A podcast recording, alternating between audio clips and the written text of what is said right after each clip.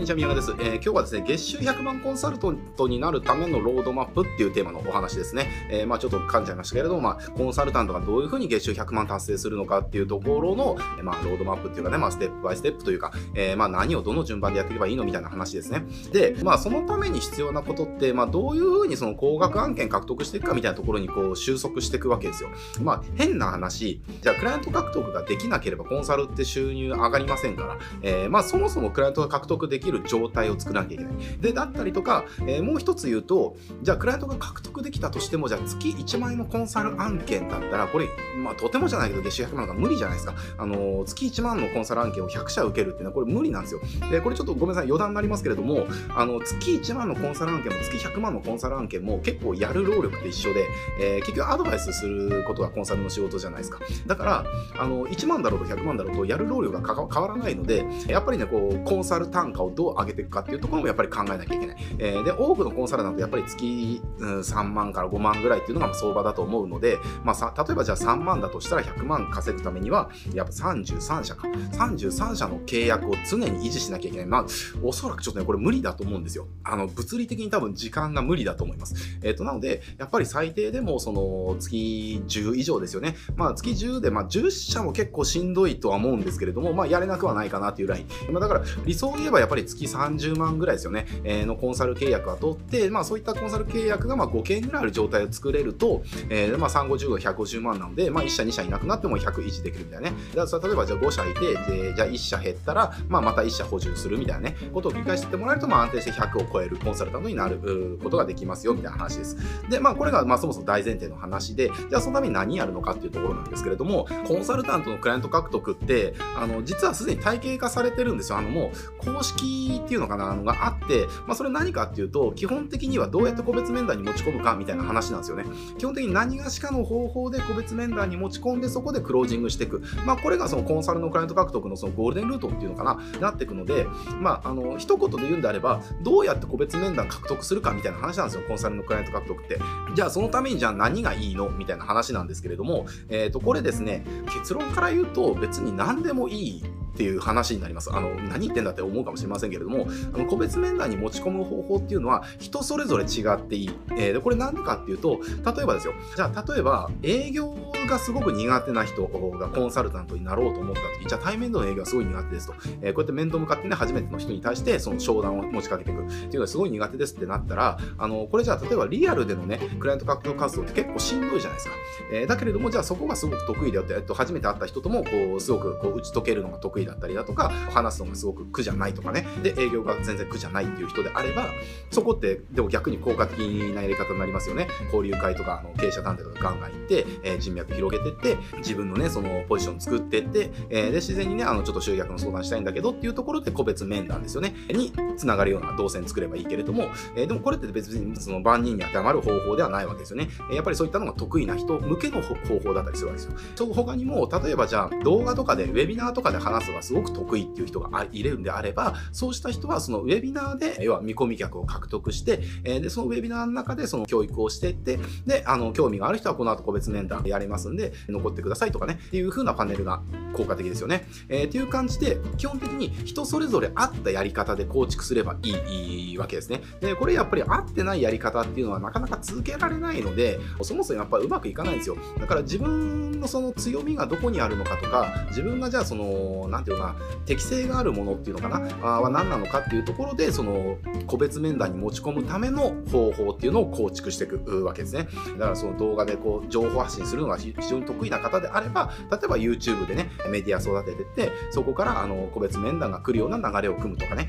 えー、でもいいですし、じゃあ例えば短い文章でこう、すごくスパッとね、あの、なんか、アハ体験を起こすような文章を作るのが得意な人であれば、Twitter とかがおすすめですよね。えー、Twitter とかでこう、つぶやいてって、自分のその群衆作ってって、で、今月3社限定であの無料の個別セッションやりますんで、申し込んでくださいみたいなところで個別面談つなげるとかも全然ありじゃないですか。えー、っていう感じで、個別面談に持ち込むための方法っていうのは唯一の正解っていうのはなくて、人それぞれ合ったやり方をちゃんとその合ったやり方で作り込んでいくっていうのかな、えー、っていうのがおすすめです。で、実際僕自身も、僕自身は社交性がないので、えっ、とですね、リアルの経営者団体とか行って関係性作って、クライアントを獲得していくみたいな方法が非常に苦でしかないんですよ。えー、もうれれは苦痛で苦痛でしょうがないので、えー、もうその方法っていうのは僕取れないんですよね。えー、とだからあのそうじゃない方法でクライアント獲得できる仕組みを作っていったり、あのまあ、僕の場合はその DM とかですよね、DM とかでその個別面談っていうところにつながるようなあの仕組みを作っていったりしましたので、最初の入り口の方法っていうのは、あの唯一の正解を探すっていうのは、あのこれすごく非常にナンセンスです。結構みんなあのどの方法がうまくいくのかっていうことを探すんだけれども、そうじゃなくて、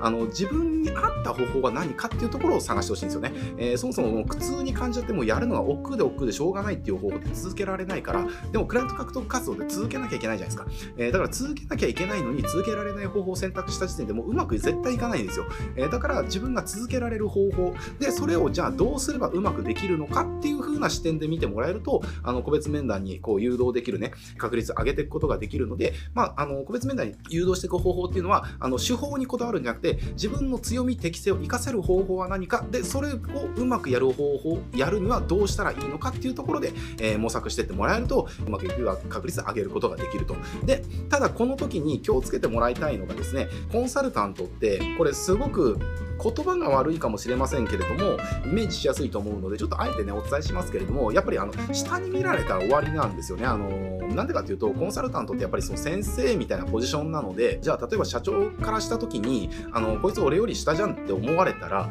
あの、絶対コンサル契約だったら絶対取れないんですよ。だから、まあ、上下関係を作るわけじゃないんだけれども、その相手からしたら、この人も集客のプロだから、もう集客のことはこの先生にね、あの、相談しようっていうふうに、まあ、そういうふうに思われる存在にならないと、コンサル契約って絶対取れないんですですよね。えー、なので、あの、どんな方法を使ってもいいんだけれども、絶対に自分のそのポジションを落とすとか、権威性を落とすっていうことは絶対やらない方がいいわけですね。ここをやっぱり落としちゃうと、絶対にその個別面談にすら繋がらないんですよ。えー、だってね、集客のこと相談しようって思うとかね、あの、マーケティングのこと相談しようって思う相手に思われてなかったら、そもそも、ちょっとうちの業界でね、うまくいってる事例とかあったら教えてほしいんですけれども、あの、相談乗っていただけませんか？みたいな風に絶対聞かれないですよね。これ自分が逆だったら絶対聞かないじゃないですか。えー、っていう話と一緒で、相手にとってやっぱりその道の専門家、先生っていうポジションを作っていかないと、コンサルのね、あの、クライアント獲得って絶対にうまくいかないので、まあ、ここだけちょっと気をつけてもらえたらいいかなというふうに思います。で、この時に、あの、一つ用意しておくとやっぱり有利になるのが自分の公式サイトですね。えー、コンサルタントのその公式サイトですね。なんとかコンサルタントまる公式サイトみたいなね、を作っておくといいかなと思います。で、この時やっぱりね、公式サイトはデザインにこだわってほしいなと思います。あの、もちろんそのコピーとか動線設計とかっていう重要なんだけれども、あの、それと同じぐらいデザイン性がある、まあ、かっこいい公式サイト用意してほしいなっていうのを思いますね。これなんでかっていうと、あの、知覚価値みたいな話で、知覚価値って実は商品の価値そのものを表しているように感じ取られちゃうんですよね。だから例えばですけれども、じゃあ1本10万円する高級ワインがあったとして、じゃあその高級ワインが、えー、ペットボトルに入って、えー、スーパーのね、ビニール袋に入れて売られてたら、じゃあ果たして10万円出して買うかみたいな話なんですよね。えー、そうじゃなくて、まあすごくね、その格式高いような瓶とかに入って、で、それが切り箱とかにね、収められてたりするから、10万円の価値を感じるじゃないですか。っていう話なんですよね。えー、だから、つまり、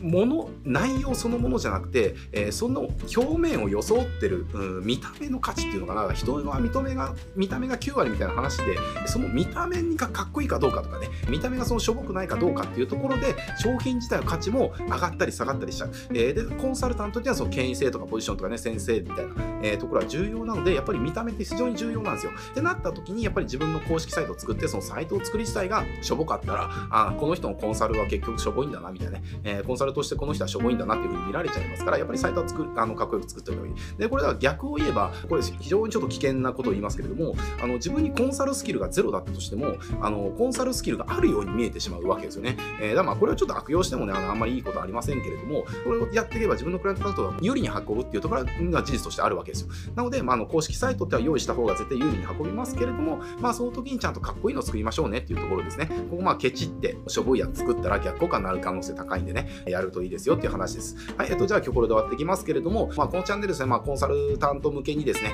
えー、こういった案件獲得の話とかね、たくさんしてますので、ぜひ、あの、チャンネル登録して、他の動画もチェックしてみてください。はい、じゃあ今日これで終わっていきます。ご視聴ありがとうございます。